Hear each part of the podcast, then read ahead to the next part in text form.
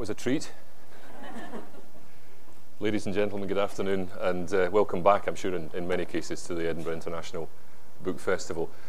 I want you to imagine just for a moment that you're not sitting here uh, in this theatre on those, I hope, very comfortable seats, but in a boat looking down into deep water and looking down at what would be familiar grand buildings here in Edinburgh, or maybe looking across to the, uh, to the Castle Rock there and seeing it encased in, in ice and, and snow, uh, to imagine a world where knowledge has been largely lost or forgotten or abandoned or destroyed, a world where the words you hear most often are words like long ago, long, long ago, once there was, once there were. Uh, that approximately is, is the world that you encounter in a wonderful new novel called The Story of General Dann and Mara's Daughter, Griot and the Snow Dog. I spent a lot of time last night wondering how I would introduce the author of that book. I thought I'd talk about previous books like Martha Quest and the Sirian Experiments, The Grass is Singing. And as time went on, and I never get round to writing these things down, I boiled what I was thinking um, down and down and down until eventually I came down to quite simply two words. And the two words are Doris Lessing. Welcome to Edinburgh.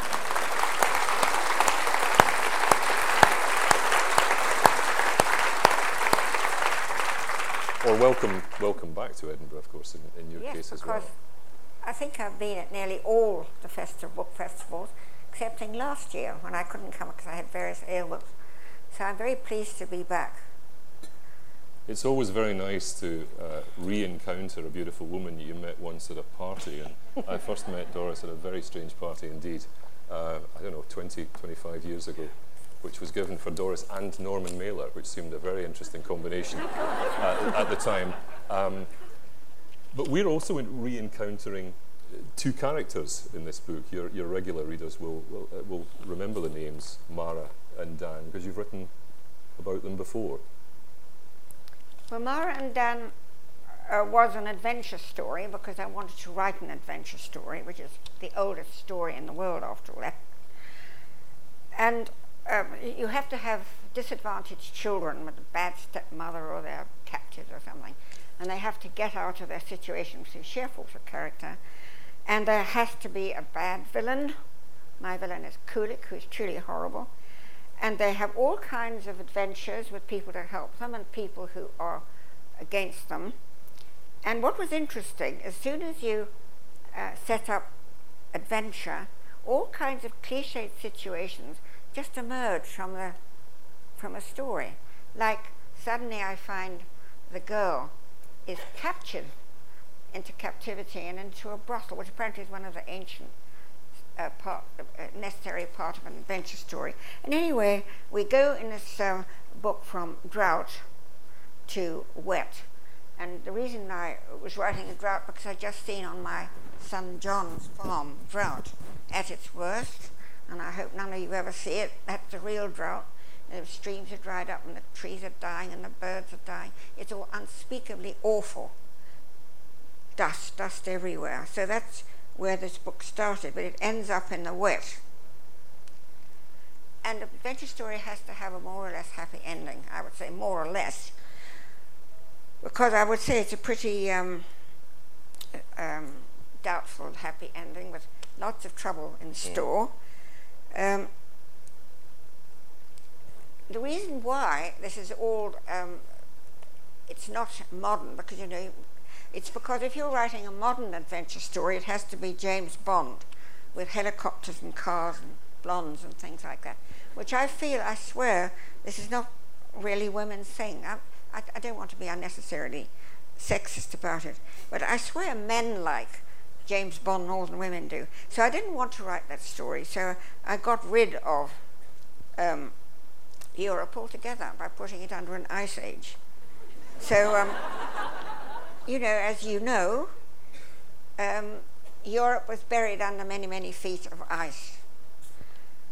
So then you see, I'm left with my characters, and I'm very fond of them by now, up in the north of Africa, then called Ifrik, and one of them is Dann. Now, what fascinated me, women hated Dann. Some of my friends said they just wouldn't speak to me about Dann because they hated him so much. Well, I was rather f- fond of Dann. Admittedly, he's rather mad, but however, one can't have everything. And um, so I start off with Dann, and I have to get rid of Mara because she would just be an impediment. And we have her daughter instead. And you see, writers are very ruthless.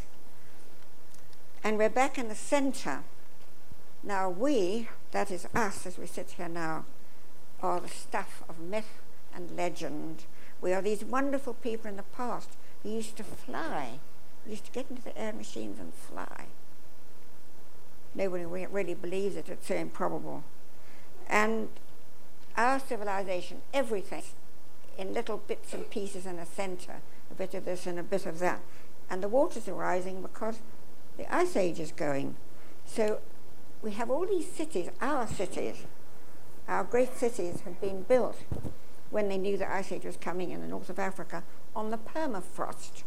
But now that the uh, ice age is going, the permafrost is melting. So the cities go down, down, down, and so you can boat over the top of Paris or London and look down.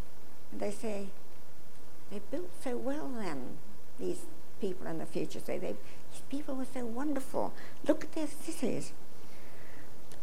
So, this story, which I have to say I absolutely adored writing, you don't always adore what you write, it ends, the chief, chief character is griot, which is a, from North Africa. It means uh, he's a storyteller, traditionally storyteller. Uh, he's a, the praise singer for the king. He's, he melds just a little bit into the magician and into that area. And one of these characters is Griot, and another character is my snow dog, who I absolutely adore. My lovely snow dog. You see, I was brought up with dogs and cats, and I can't have dogs in London, so I made myself up a dog. But unfortunately, the book is over, so it's the end of my lovely dog. But I thought I wanted to take two little bits out of this um, book. One is about this dog, because when you're writing about something, you have to have something in your mind, even if it doesn't really fit. And I was using, he has to be a really noble dog. So I was using my son John's dog Seamus. He fell off a dam wall, he broke his hip, he was two miles from home, and the dog came up and supported him all the way home. And what was interesting about the story was that when my son got tired and had to stop, the dog knew this, and he would just lie down, even pant, and even sleep a little while John recovered. And then by some kind of osmosis, he knew he would get up when they went on. It took all morning to get back. So this dog, this wonderful understanding you can have with animals. The great dog Seamus. So a lot of his characters character went into uh, my snow dog. Now, this is not scientific, but I'm sure that when writers are thinking about something, maybe something quite different, like a long dead dog, somehow it gets into your, your prose. You don't even know what's happening. And something of that adds a, a layer to it. I mean, no one can prove anything, but I'm convinced that the ghost of Seamus is somewhere in that book. Now, the other thing I'd like to talk briefly about, because all the news out of Africa is terrible, all the they're corrupt and they're dictators and they're brutes like Mugabe and so on. But I want to rem- remember, just briefly, a man from the 50s. In this story is a, um, a girl, because the Albs, that's us, we're just a minority, we're almost forgotten by history. She's got the most gorgeous golden hair, this girl. And it's so beautiful, no one can believe it. And I have a scene where she is sitting and the soldiers come through and beg to touch her hair. But I took that from this man from Nyasaland, then Nyasaland, Malawi, a teacher who was teaching in North London, and long before there were many black people. And when he went into the class in the morning, it was a game, they'd say, Sir, sir, can we feel your hair? And then he'd sit down and the entire class would go past and feel his hair. And then he could start teaching. This became enormously popular, and everyone in the entire school wanted to be there. Sir, sir, can we feel your hair? So I switched this out over to make this gorgeous princess locks. I have to tell you, this man went back to Malawi to um, fight against Hastings Banda, one of the baddies of Africa, really very bad. And he spent his life chained, manacles chained outside his hut, and he died of ill treatment, neglect, and brutality. But this was a very brave man, and this is why I like to talk. You know, they're, they're not all crooks and liars and corrupt. There can also be extremely brave men like this one, who I remember sometimes when I read about some other bloody dictator from Africa. I just mentioned it because it's nice to think about this.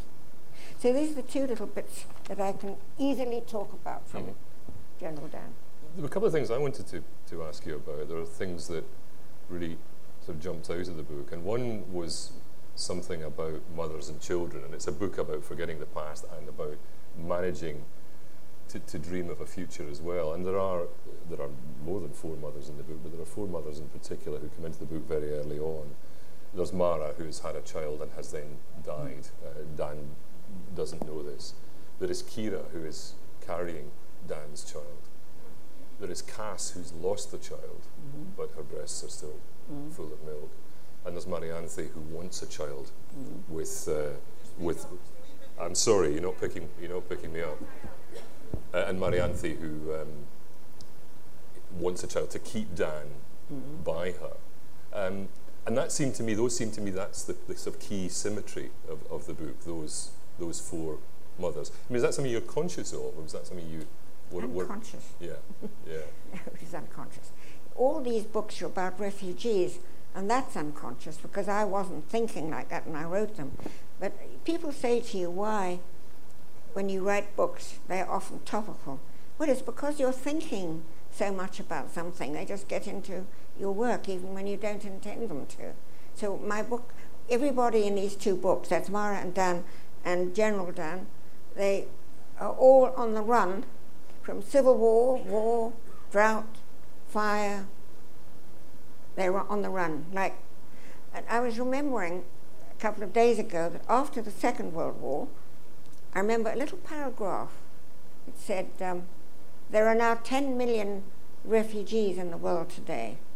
This is terrible, impossible. Of course, it cannot go on and will never happen again. Well, now it seems quite a moderate thing 10 million refugees. Now you can't pick up a paper without being more refugees. So, this is why just gets into your mind and you can't stop thinking about it. So, this is how it's happened.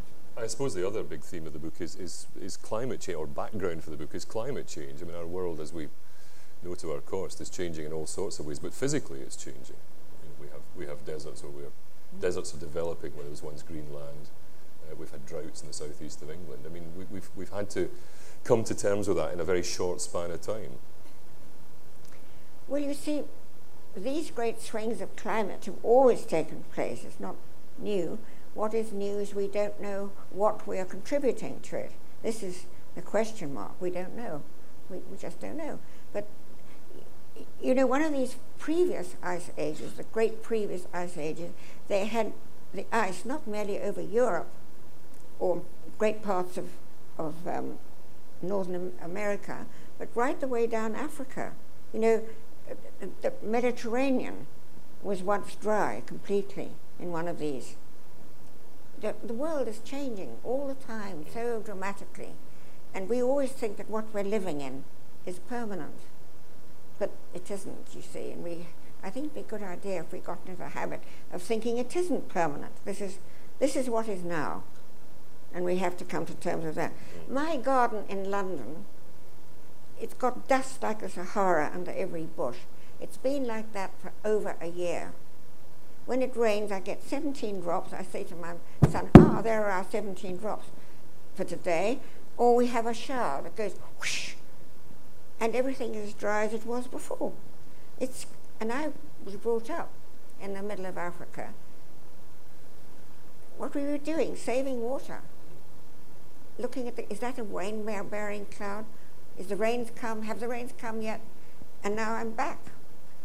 Exactly the same thing, worrying about the rain. It's very bad down there. Apparently, we're not having enough either. So, about the climate change, we're too ignorant to hmm. know how much we do and how much is going to happen anyway. There's a wonderful moment in the book where Dann sees a, a map which is painted on an animal skin. Can you, can you just tell me a bit about the, the, the, the geography of this world? Because we have the Middle Sea, we have the Bottom Sea, we have Europe and Ifrik. But what do these all correspond to? What, what the Middle Sea presumably is the Mediterranean? The Middle Sea would be the Mediterranean. Uh, the Atlantic is over there. You know, I forgot what I called it. It can't be the Western Sea because they weren't thinking like that. We have the Nile over there, and um, great deal of swamps and wet all along where in North Africa, where the um, permafrost is melting. So it's a wet, dank, dreary world that that uh, this this one is the General Dann and Mara's daughter are living in. It's quite different from the, the terrible drought of the first part of. Incidentally, about this um, Mara and Dann, what is interesting to me at least, and perhaps to other writers, um, I, ha- I adored my little brother when he was little, and I you tend to forget things because we didn't get on all that well when we, he was grown up. So there was this great passion for my little brother, and when I came to write this book, suddenly it all emerged, and I used to dream, dream about this. And I used to dream night after night of what I was going to write today, which doesn't often happen. It's um, so halfway through that book, you can say I dreamt it, most of it, until um, the laws of adventure stories came into play because they do, you know. So what was I going to say? I was going to say something, and you'll have to prompt me with something. It's gone, gone out of my silly head. Well, I'm getting old and very silly, you know. Hardly that. Forgetting, I, I, ironically, is, is one of the things that the, that the book is also about. When, when Dann meets the, uh, the fisher people on these islands and relatively rich islands um, in the sea, uh, they know nothing. But the more worrying thing is they don't want to know anything more than they need to know for their their daily sustenance. They have no curiosity left anymore. I thought that was very powerful. Well, right throughout that book, uh, these two, Mara and Dann, are going through um, cultures and civilizations that are going to end, and they know it. But the people living in it don't want to know it. And I have to tell you, this is how I feel very often. That I don't know why, but I've got this powerful sense of things ending, which of course could be neurotic rubbish for all I know, but or not. I don't know. I think. See, this civilization of ours is a very, very lightly based one. It's not. It's very precarious, and I don't think we realize how precarious it is. I mean, in all kinds of ways, it's precarious. It could easily disappear. Uh, James Lovelock talks about a future will be a few warlords and some breeding women, and that will be humanity for a while. Seems to me extremely likely because we're so careless and stupid. We do everything with such stupidity. We scrape the bottom of the seas away, and we don't care. We don't care about what we do to anything. We just, I'm told that if you drive across the uh, Atlantic in a, a, low boat, the seas are full of plastic. That we do this all the time in everything, as if, as if we're imbeciles, which I think we are actually. We certainly behave in a very stupid way. So I think, and in all kinds of ways, like for example the crops we grow, we get grow fewer and fewer kinds of crop of different kinds with a smaller and smaller seed base. You only need a couple of epidemics, and that's that. I mean, there are books about this, but no one takes any notice. There are fewer and fewer apples, corn, maize, etc., etc. this is one thing. Uh, uh, reliance on computers is another, which I think is designed to bring us down because, um, you know, computers can get ill, they can have viruses, they uh, can be extremely incompetent and fail.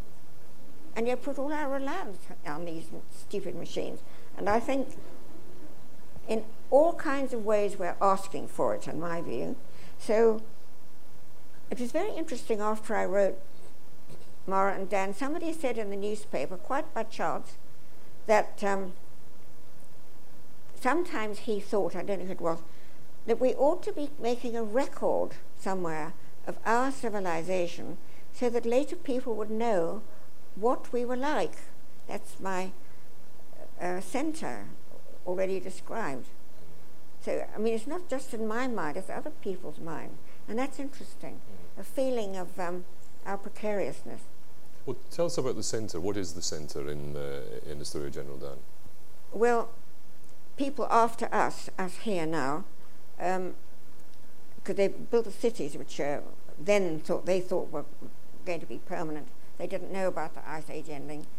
Uh, and they thought, well, now we're going to fill, um, we're going to provide a record of our artifacts. And they, they, make all that, they made all this into this, in the sand, which, as you know, is a good preservative. And um, so at some point, somebody after us, but before them, find these things and put them into a big, big center, all our artifacts. So we have a scene in, in Dann, General Dann, where they have a black sort of wand with numbers on, sort of thick, dense material. And Dann doesn't know what it is. Now we know, of course, it's how you fix a television. But how many thousands of years do you have to, of a culture before you know automatically that this is the thing to fix a television? Now, Dann, who is just as bright as you and me, sits there looking at it and saying, What is this? What is it? Because they can disappear so easily. It, these disappear just like that, I think. Well, you had an experience this morning with uh, what the characters in this book call sky skimmers uh, aeroplanes, which by the by this time no longer fly; they have to be pushed down the pushed down the, the sand dunes. So that's a, another example. I imagine not the most comfortable of journeys from Heathrow this morning. The journey was fine, but getting to the aeroplane was not fine. It's total chaos. It was a very good-natured chaos, and everyone was delightful and coping the best they could, not very well. Chaos. You know why? It happens so easily, doesn't it? Well ordered Heathrow suddenly practically comes to a stop. So uh, this, this kind of thing can happen so quickly. This is, I think, this is just what I think. I think we should spend more time thinking how quickly things can stop, how quickly we can stop them ending. You've and maybe it doesn't even matter if it ends. We're not a very attractive species, are we? Well, it's an extremely, extremely attractive audience, you must admit. So Just this is the best of the best. Do. What we do is enough to break your heart. We just squander things so terribly. I know the audience is fine, and mm. we're fine. We're fine. We're very good. I'm as fine as I've ever been. Absolutely. but I would say, as a whole, we're pretty deplorable. You've touched on uh, the background to that experience in, uh, in, in, Heathrow this morning, which is shared by hundreds of thousands of people, in, in The Good Terrorist, which is some years ago now. I mean, I don't know whether you've revisited that book in any way, but how much of the, the kinds of psychology and the kinds of background that you were writing about then do you see coming to pass now, however many years on? No, I think that's the past. There was a time when the whole of Europe and America were full of revolutionary groups so called. And I happen to know one or two of them. So I wrote. Now, just this week, I had from America a friend, all this is by chance, who happened to know those American uh, groups, the Weathermen and the, oh God, Black Panthers, the whole lot of them, the whole range of that, those groups. And uh, he's writing about them. He said in the book that I had said, which I've forgotten, don't waste your time. All these people are going to be being back, being well off middle class people. In a very short time, I said to him, which of course is true, But what is interesting is that looking at them now, they were a bit crazy. Now, in my book, The Good Terrorist, I have a girl called Alice, very much based on a, on a real person. That is, uh, you know, weep all night about the whales, but say, oh, I'll have to get rid of 40,000 bourgeois when we come into power, this kind of thing, um, which is a sort of set of mind of the left, the worst kind of left. What was I going to say? Yes, about this. Um, she's mad. Alice, in fact, is completely round the bend. But nobody noticed it. Nobody ever said, this girl is crazy. Any more than at the time of the Weathermen and the Black Panthers and a whole lot of them, anybody said these people are mad, which they were. Alice is mad, which is just confirms my view that if people are mad in religion or politics, nobody even notices. And I mean, just think what we're putting up with, right? Round the bend, these people are. Just look at now. Well, let's leave that. Before we drift any further towards treason, um, yeah perhaps it'd be a good moment to ask you, you, would you be happy to read from General Dann? Well, I could read a bit about. Yeah. Uh, this is the boy, Griot, Griot, but of course now my book is closed due to the vicissitudes of today. I'll never be able to find it again, will I? Wait. Which passage is it? I don't know where it is. Hang on. If I can't find it in one minute, we'll forget it. I mean, it's just ridiculous. I actually sat there and looked it up. Grew um, was, a, is a boy, was a boy soldier. And um, like so many now, and I'm not going to be able to find it. Which passage is it? You're asking me, but I can't find it. How should I know when I. The thing is, I did find it. Um, oh, yes, now I found it. Okay, right. Right. There you are, you'd marked it. No, I haven't. I don't want to. You see, you can read for too long and then people get very bored. I doubt that um, very much. Yes, they do, yes, right. No, I can't. Where the hell's it got to? It's, um, it really is infuriating.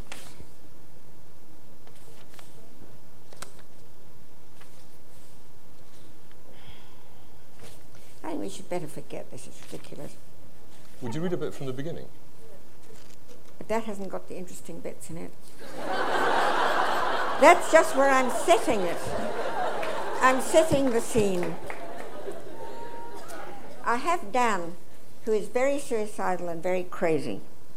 He has found a, a spit of rock right over the, the middle sea, and as he's gone to lie there, there's great sheets of water falling from the um, from the Middle Sea, the Mediterranean, down over what will be the Straits of Gibraltar. He lies there and he watches, and he sees that the fishes come over down to the Middle Sea from the, from the Atlantic.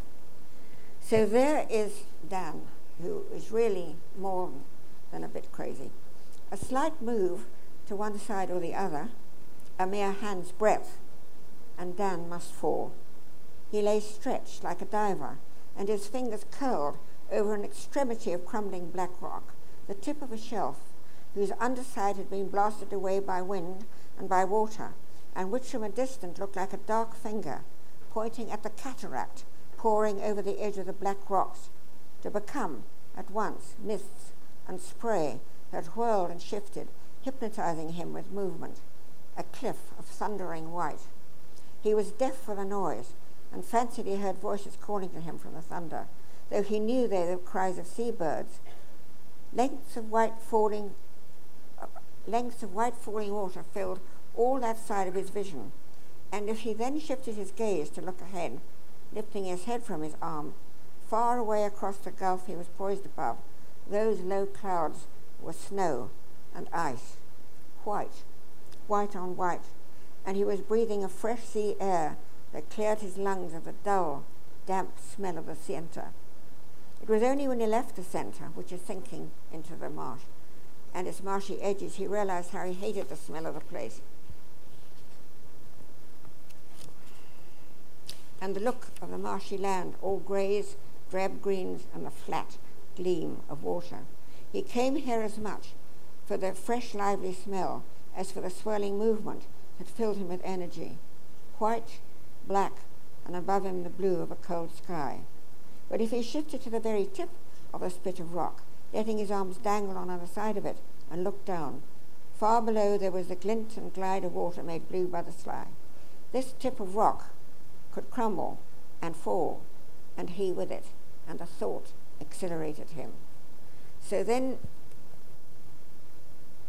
Dann goes down to the middle sea and finds people who are completely unaware that their very pleasant islands are going to be submerged in water.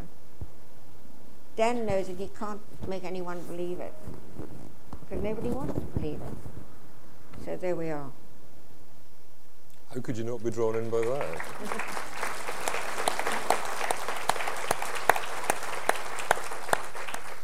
Well, since neither chair nor, on this occasion, author are properly prepared for this, maybe we should um, we should open it up. Uh, I'd love to hear some some questions, and there are a couple, I think, one on each side, a couple of radio microphones.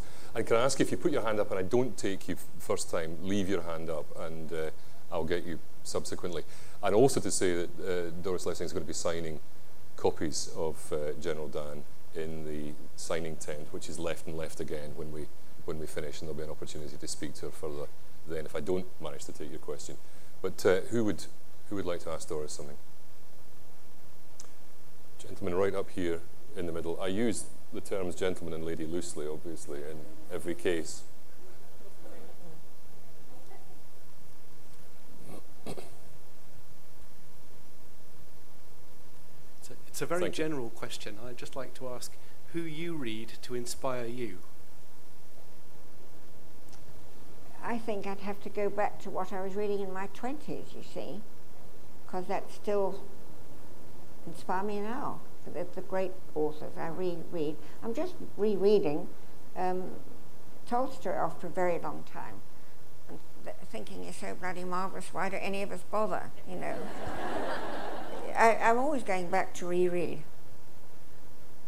Well, that, I mean, that prompts an interesting sort of supplementary question, if you don't mind me piggybacking yours. And given this, this squandering of resources that you're, uh, th- that is the background to, to your book, I mean, is there any feeling, and given the fact that you go back to Tolstoy, who was effectively two centuries ago, um, is there a feeling that the imagination is running out, that we're running out of ways of imagining the world? No, I don't think so. I think it's rather a but it's a silver age for the novel. We have enormous numbers of very good novels being written. You can't possibly keep up with them all. That, that's an interesting change because once upon a time, someone interested in literature would keep up roughly with what was going on everywhere. Now there's no way you can touch even a fraction of it. And it's very lively, very varied, exciting, it's always new. So I think from that point of view, we're doing pretty well. Mm. There's a question right down at the front here. I'm not sure where the, there it is. There's three in. Thank you. It's actually two questions. Uh, there are a lot of people who agree with you about the way we're going. Uh, first question is, what do we do to bring the politicians online? And secondly, I've just been reading the first two uh, autobiographical books that you wrote. Are you ever going to complete it? Is there ever going to be a third one? Sorry, the second part. The your autobiography uh, two autobiographical books. Uh, are you ever going to write a third one no. to bring us up to date? About politicians, you know, no one can do anything about them as far as I can see. I mean, they know the facts just as well as we do. But um, some people seem more interested in becoming famous for the wars they start than from doing anything about the situation we're in. The, um, about um, the two um, autobiographies. I can't write a third because a third takes me to a time in my life um, when I was a now obsolete um, figure, the, um, the house mother, the earth mother, that's what I was in the 60s. Accumulated young people. Um, interesting, most of my, my son's friends, he couldn't stand me, so he was off somewhere. But I, all his friends were in my house, and all, there were vast quantities of, of young people. And I can't write about this because they're now all grown up, and some of them are even famous. How can I? I can't do that. It's a great pity, but there you are. That's life. So I made. I wrote the sweetest dream. So I wanted to write about the 60s, and and without mentioning these characters. And I think I got the 60s in the sweetest dream. I think that's more or less right. Uh, but um, it's a pity about the rest, you know. After all, I have written quite a lot of books. I don't have to weep because I haven't written another. Any other questions? Um, they're all on this side today, about halfway up, and then the gentleman behind you after that.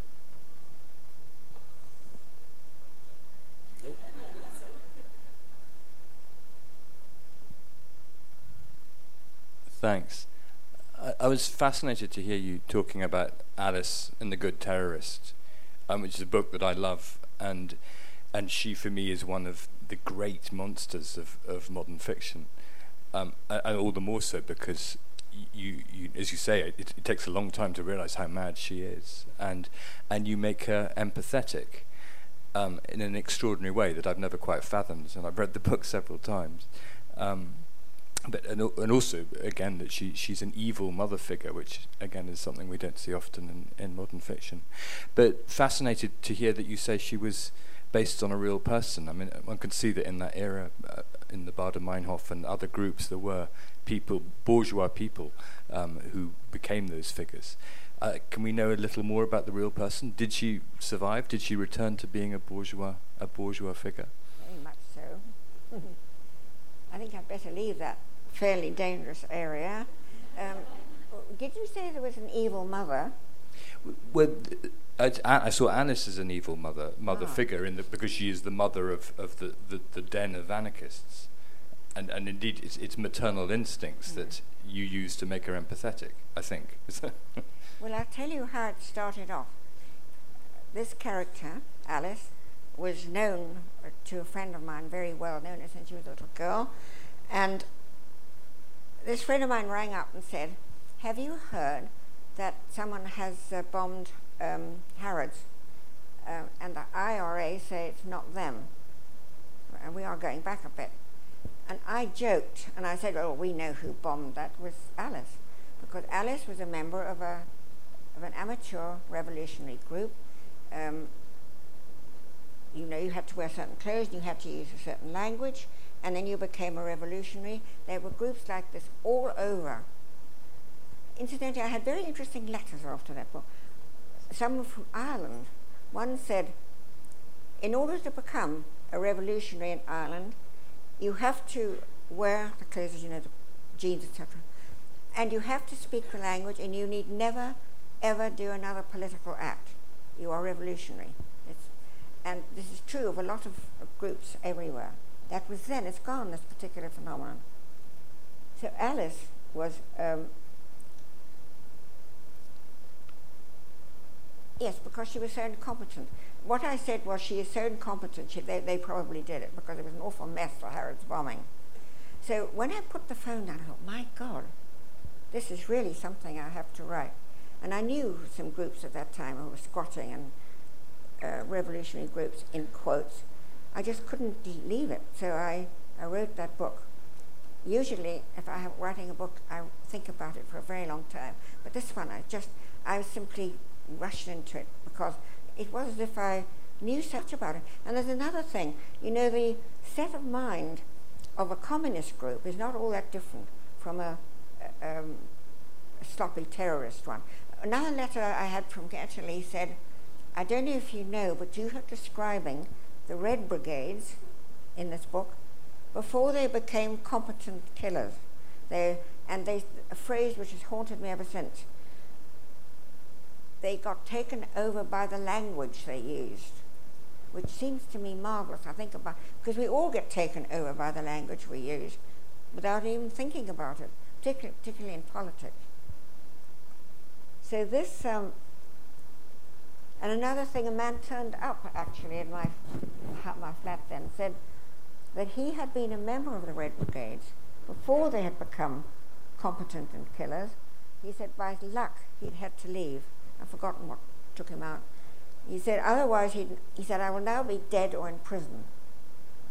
luck, you see. So he said the same thing. He said this was what the Red Brigades were like, this kind of sloppy, amateurish, and obsessed with money because the interesting thing about squatting people and the revolutionaries, they're always obsessed with money, how to get it and how to keep it and so on. Because um, I used to drop into a house not all that far from me because um, I knew one of the people, uh, one of the squatters. And you'd sit down at the supper table, and what were they talking about? These, these um, they were revolutionaries, naturally. Um, they were talking about money. That's what they talked about. They were obsessed how to get it and how not to get it and how not to lose it and how to spend it. And this was quite interesting, you know, when you think of the um, ideals behind all this. Well, there was another question, I think, just in two rows in front there. I'm sorry I missed you last time. Thank, Thank you. you. Um, you've spoken very eloquently about the decline of our society and the self destructive impulse that humanity has. And I was just curious, in, in your broad experience, if you feel there are any ways that society has moved forward. Anything we can do about it? Well, anything, have we, have anything we, you've have seen. progressed in any way? In Has there been any aspect? aspect that's been positive in our development, in your experience? Well, I don't think we seem to have upset, uh, progressed much with um, the environment. We don't seem to be have stopped much. But you know, I was thinking this morning, this war in Lebanon ceased far today. You know, probably a hundred years ago, no one would have bothered to stop the fighting. Now, this is an improvement, isn't it? We really care about what goes on. Probably because it's so dangerous for ourselves, that's another thing, but even so, does it matter? The fact is the fighting is, is about to stop in Lebanon, and this is a new thing. It's a good thing, isn't it? There's somebody right here in the mid- I'm sorry, someone on this side. Gentleman here, three rows back, and then I'll take you next. Hi, in a lot of your short stories, your long short stories, and your short novels, you seem to manage to give so much texture to the lives, as if the books could be three, four times longer sometimes. I'm thinking especially of uh, To Room 19, long story to Room 19. Could you say something about the way you handle time transitions in your your stories novels? Which Room 19? Ah, well, we're going back a long time with Room to Room 19. That is a story which I, I find it hard to talk about because it's um, it's as if somebody else wrote it. You know, it is so um, it is such a depressing story. And I have to tell you, I was in Germany talking to some kids in a, a school kids university, early university, and um, they brought up this story, and one of the girls stood up and said, That was a very irresponsible story, Mrs. Lessing. Why didn't you not send your characters to the marriage guidance? so I said, but there would have been no story. I have to say, this exchange is a very, very old theme. I said, there would have been no story. And they said, no, we don't think well of you, and this was translated in German you know, this is not good, we don't admire this, and you should have sent them to marriage council, uh, marriage guidance, and then it wouldn't have happened. So you see, I'm, there's something about that story which is very bad, and I know it. What was the matter with these people? Nothing. What was she committing suicide over? And yet this story has been anthologized, anthologized, anthologized, and wins prizes and God knows what. And yet I'm ashamed of it. I, it's a terrible story. it's a very, look, I don't know what, I swear I've got no idea where it came from. I don't know. Look, it may have been, I know it's a good story and all that, but it is quite frightening, you know. Anyway, look, you can't. There's a question right up here in the middle, if we can get a microphone across. Just here, four or five rows back. If you put your hand up, that's it. That's great. Hello. Hello, good afternoon. It is a pleasure for me to meet you for the first time. I've always thought that you looked like my mother. But I think you are much attractive than her, and uh, you look more, much more lively and im- imaginative. So my question is uh, talking about the, the one of the topics of your book. You've been speaking about. Um, uh, you, uh, you, you, you, um, you said that uh, you were telling, uh, telling us about women on the run. Uh, I would like to ask you if you think that uh, how do you imagine these women in the future? Yes, I did not hear in the The women on the run, Women. Women on the run. women on the run, How do you imagine refugees. I How do you see these women in the future? Do you think What there's women? This is not about women. Everybody in these two books is a refugee on the run, but not women particularly. I don't see that why women are worse. Why is it worse for women to be on the run than men? I don't see this. Why? Tell me. I always get touchy about this because I don't see this prejudice in favour of women. That um, if they're having a bad time, it's much worse for them than for, let's say, this man Grill, who's a, a boy soldier aged 10. Why is it worse? So you don't think that women and children are the victims of words still nowadays? No. No. Well, you say they're worse victims? yes. No. Why, why are they? Look at all the young men being killed, just being killed in Lebanon and Israel. I mean, this is, are they not to be cared about because they happen to be men? I just don't see this at all. I sense you're going to have to agree to disagree Yes, about, about that in, in, in specifics. Um, uh, somebody else, if some kind person in the front row could tell me what the time is, because I'm fabulously bad at timekeeping. Thank you very much. I missed that. I thought there was somebody. Here she is. Now, where was that hand? Right up in, right up in the middle there, on the on the left, in pink or cerise, I think it's. Um, Lionel Shriver's recent novel, We Need to Talk About Kevin, has been compared to your The Fifth Child, which, when I read it, uh, haunted me for years. I wonder if you've any comment on the comparison, or if not, what you think now about what you wrote in The Fifth Child. What, what was uh, being, what's being compared with? we need to talk about Kevin Lionel Shriver. You know, I haven't read it. I'm awfully sorry. Could you therefore say something about what you now think about what you wrote, The Fifth Child, which, after all, came long before this recent popular novel? Well, I wanted to write a book um, on a version of the changeling myth, which is uh, in most cultures, particularly in Northern Europe. I simply wanted to do that version. And there were a lot, you know, when you write a novel, there are all kinds of different things contribute to the writing. One of them was that um, a man called Loren Eiseley from America, now unfairly forgotten, he wrote a paragraph which stuck in my mind. He said he was walking up from the seashore, I think in Maine, in the dusk, and ahead on the road he saw a girl who turned her head, and he said, But that is a Neanderthal girl. This was some time ago, of course. He said this girl could have lived in the village for many years. No one would have said anything more than, Oh, well, our Jane has got a funny, very funny head, you know. No one would have. And this one really, I swear, even now it makes a shiver run down my back. That, that there can be, um, and oh, there's a lot of talk in the newspapers round about then, the, particularly the popular science newspapers. Were there any Neanderthals left now? Reply, no, they were all gone. They were done away with by us, you see.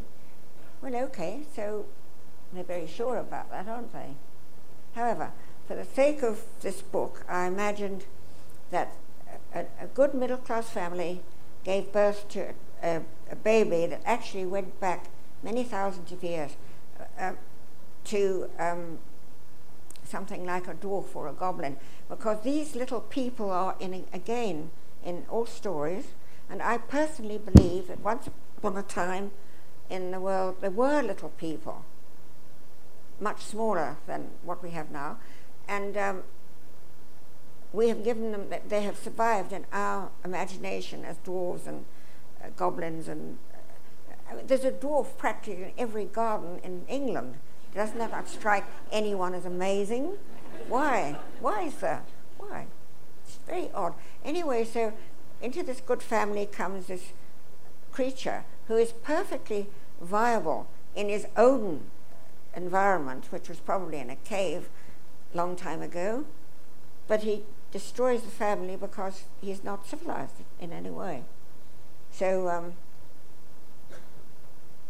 sometimes I write with great enjoyment, but that one was horrible writing, and I don't know why. It was very frightening writing that. I don't know why. Anyway, that has been what is interesting. That book is popular in schools. When I go to schools, teachers tell me the kids, that adolescents, like this book, and which is odd, you know. And, and one school in North London, um, which had more coloured, whatever the word should be, Indian and Asian, etc., than white, which is interesting. Uh, another interesting thing was that the girls were much more um, into books than the boys, which I, I believe is common. And there was an extremely beautiful girl, absolutely enchantress of a girl, about 16, I think probably from Thailand or something. And she said this was her favorite book. And I say, at last, tell me why. And she said, why? I am Ben. I said, now come on. You are a very beautiful girl of 16. You are not. I am Ben. So I thought about this and I thought, well, all adolescents know that they're clumsy, awkward, ridiculous, and absolutely absurd.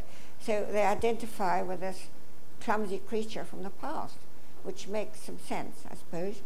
Even if you are a, a flower plum girl of 16, it, it doesn't make sense with your eyes, but it does psychologically. Anyway, one more question. I think we have time for that. There's somebody right up near the top here. Thank you. Doris, I'd like to give you an opportunity to maybe end on an optimistic note. Um, I was really intrigued by what you said about um, dreaming chapters of your last book and the fact that a ghost perhaps had come to settle in the pages, Seamus's ghost. Do you feel, and is, there, is this explored in any of your writings, that there's another level of consciousness that humanities can tap into? You, you yourself seem to have a, a deep appreciation of it. And is it something that you see spreading? And is it something that you can see as giving us hope for our, our next wave of society? I think it's probably true. But uh, what is interesting is if you're a person, like many people here, I'm sure, who have experiences, like with dreaming perhaps, but it's not um, shared with other people, and they think it's very strange. Have I got time for three sentences? Um, in Dann, I got stuck in this book because um, it, it, the whole thing went out of shape. And I was say, for God's sake, give me a dream, which I only half humorously do because well, I instantly dreamt that night that um, I was standing at the edge, not me, but the, standing at the edge of this marshy pool, and there were these three half-drowned white dogs. And it went straight into the book, and one of them became my, my lovely dog. But that was an absolutely direct contribution from my unconscious, which I think you can develop, you know, if you try it. You can't lose anything, right? Can you.